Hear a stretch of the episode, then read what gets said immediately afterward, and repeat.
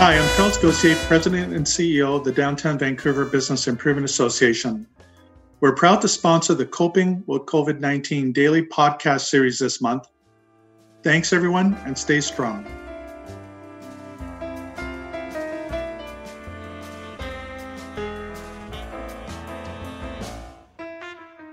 You're watching Coping with COVID 19 for Tuesday, April 28th. I'm Hayley Woodin. First, a quick COVID 19 news update before our regular video interview.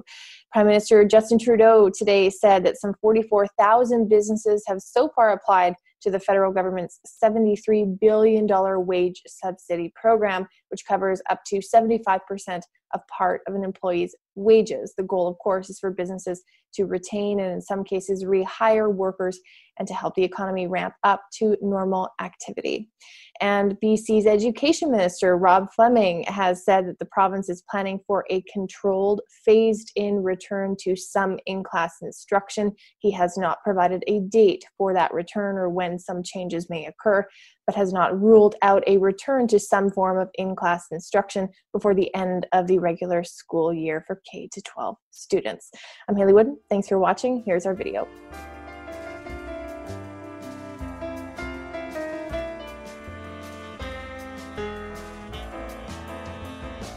A new report from the Conference of Canada suggests that global supply chains will be slow to return to pre pandemic levels. Joining me to discuss this further is Julie Ades, Senior Economist with the board's Global Commerce Center. Julie, hope you're doing well and thanks so much for coming on the show. Thank you for having me. You know, I think this question is on everyone's minds when will parts of the economy when will economies in full return to some kind of normal tell me why the board thinks that it will take some time before our global supply chains get back to where they were pre-pandemic mm-hmm. So the pandemic has been disrupting supply chains globally uh, deterring business investment and consumer spending and uh, we expect the decline in global exports to be the largest in modern times, even larger than any recent trade war or natural disaster. And um, so many of Canada's main trading partners, the EU, China, the UK, and especially the United States, have experienced uh, or are experiencing strong supply and demand shocks. So we have seen uh, in countries like China and Singapore that were able to bring their number of COVID 19 cases under control. We have seen in these countries that uh, later on they retighten their containment me- measures. Uh, in an effort to uh, limit further spread of the virus and a reintroduction of, um, of the virus through imported cases. So that suggests that um, the, the recovery or the return uh, of global supply chain operations will likely be slow. Um, it will likely be a slow process um, based on what we've seen so far. That's interesting. Do you think that some of the containment measures put in place now to address the pandemic as it is will persist not just over the short and medium term, but they might actually become fundamental parts of how we operate as a global supply chain?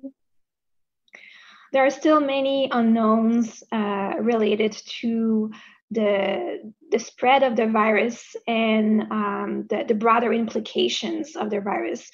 Um, we do know that it's going to be it's not something that will happen overnight. So we won't see a sudden return to um, pre-outbreak levels of production or uh, operations uh, through supply chain. So this is something that will be very gradual and it will likely be a process of trials and errors. Interesting I know, of course, there have been issues around growing protectionism in the years leading up to this pandemic. And we've seen examples of it even during the pandemic for products like PPE, for example. What have we learned about sort of this relationship between a pandemic context and how countries maybe behave when it comes to protectionism or protectionist measures? Mm-hmm. Um, it's very tempting for governments to uh, to impose protectionist measures in times of crisis like the one we are experiencing and, and to want to return to an economy that is more self-reliant we have seen several countries restricting their exports of medical supplies since the start of the outbreak. But the problem with this approach um, and with those restrictions is that they can often lead to retaliations and reduce trust between trading partners. And this could lead to uh, escalating protectionist measures that could even go beyond uh, medical supply. So that, that could make our economies even worse off. So instead of taking this protectionist route, uh, it would be more useful and beneficial over the long term to uh, introduce measures that help companies to be more resilient when shocks occur. That's an important point. You mentioned the word trust. I'm curious, what can economies or countries do to maybe build back trust that may have been lost? Because that's such a fundamental piece of having a healthy trade relationship. It does rely on some element of trust. Mm-hmm. Well, a global cooperative approach will be important, is important uh, in the short term to solve the current health and economic crisis. But as you mentioned, it's also going to be very important over the long term to help restore this um, this trust in global supply chain networks. So mm. um, we, we do um, we do believe that uh, by cooperating globally, that will set the stage for further uh, cooperation and um, economic relations uh, in the future. What are some of the, the things or the thinking around global supply chains that might change, or what are some of the discussions that might we might begin to have as a result of what we're going through now? Mm-hmm. Um, so the supply chains disruptions that we've been experiencing have been very challenging for businesses. Um, it's going to have profound implications for uh, different countries around the world and different businesses operating uh, in the global economy. Um, but this could also be an incentive for businesses to rethink the way they operate uh, at home and abroad and how they interact with uh, their suppliers and buyers and that could also lead potentially to uh, long lasting changes for example, businesses and consumers are now relying more on digital solutions for economic and social activities. And businesses that can take advantage of online platforms and other digital technologies will likely be in a better position to mitigate the impact uh, of the outbreak. And research has shown that digital technologies can reduce cost for businesses. Smaller firms that use e commerce platforms have more easily access to global markets, both for buying and selling products. And uh, they remain exporters longer than those operating uh, solely in traditional markets. So that's one approach. Uh, also, businesses could develop and adopt more agile ways of modeling their supply and demand and sourcing their components. Um, and this would allow them to respond more effectively to uh, future supply chain disruptions. Uh, may they be from a pandemic or a natural disaster, a trade war, or something else.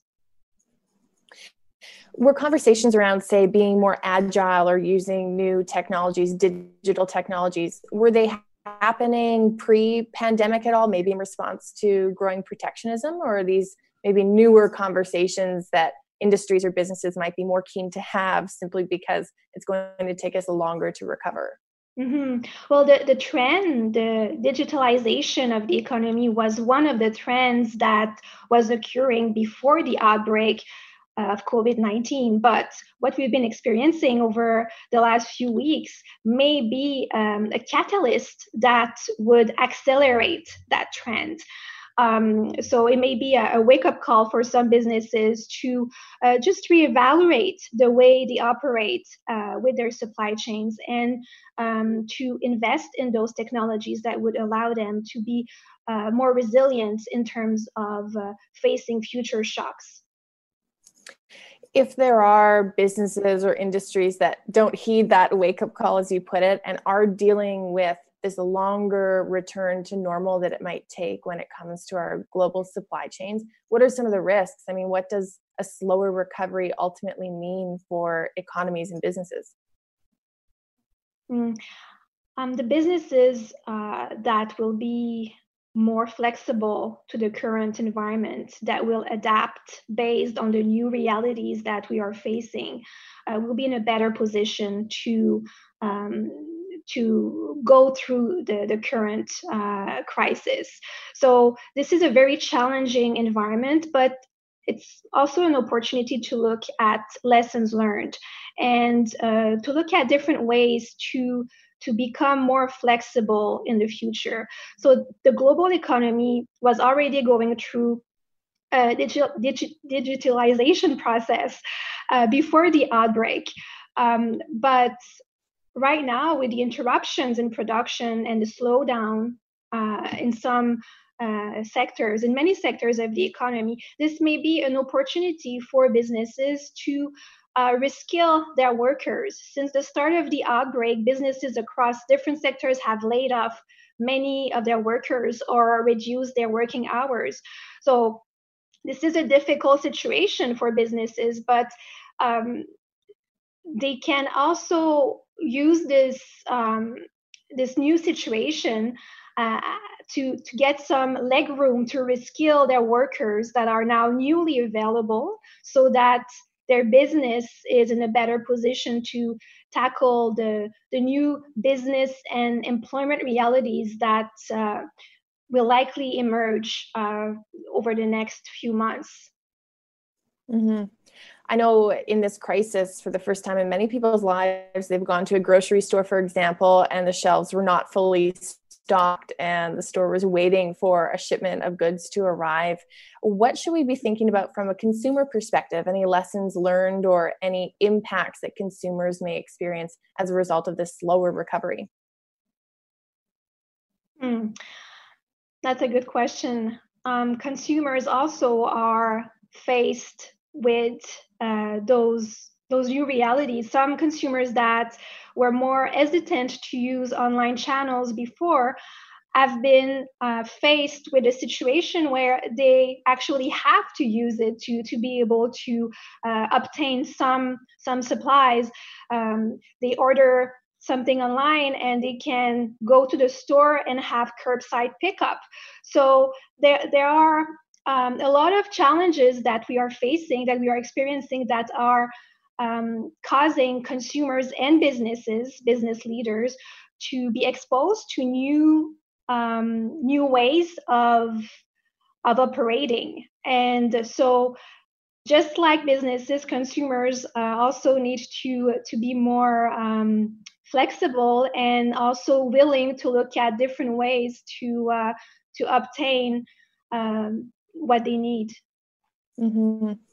In our final couple minutes, Julie, I want to ask you if there's anything we've learned generally about global supply chains and how we can improve them. I think going through a pandemic can certainly point out potential vulnerabilities or weaknesses.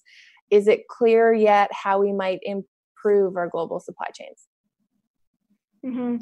Um, a supply chain is uh, basically a network between a company and its suppliers to produce and distribute a product or a service to a buyer. So typically, supply chains have followed uh, a more linear, just in time model with information moving from suppliers to producers to distributors and to consumers and back. Uh, so the problem that we have seen uh, recently is that when there's an interruption uh, or slowdown at one of those supply chain stages, well, the impact is spread very quickly across the rest of the supply chain.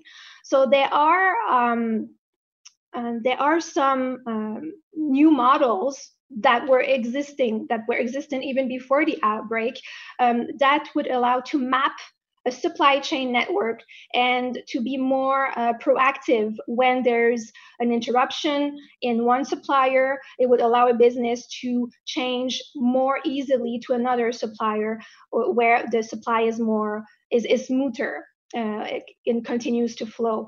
So there are ways to be more agile and flexible uh, in terms of operating supply chains, and this is this may be a direction that we uh, will likely see more often in the future. Julie, thank you so much for your insight on this topic. A pleasure speaking with you. Thanks for coming on. Likewise, thank you so much.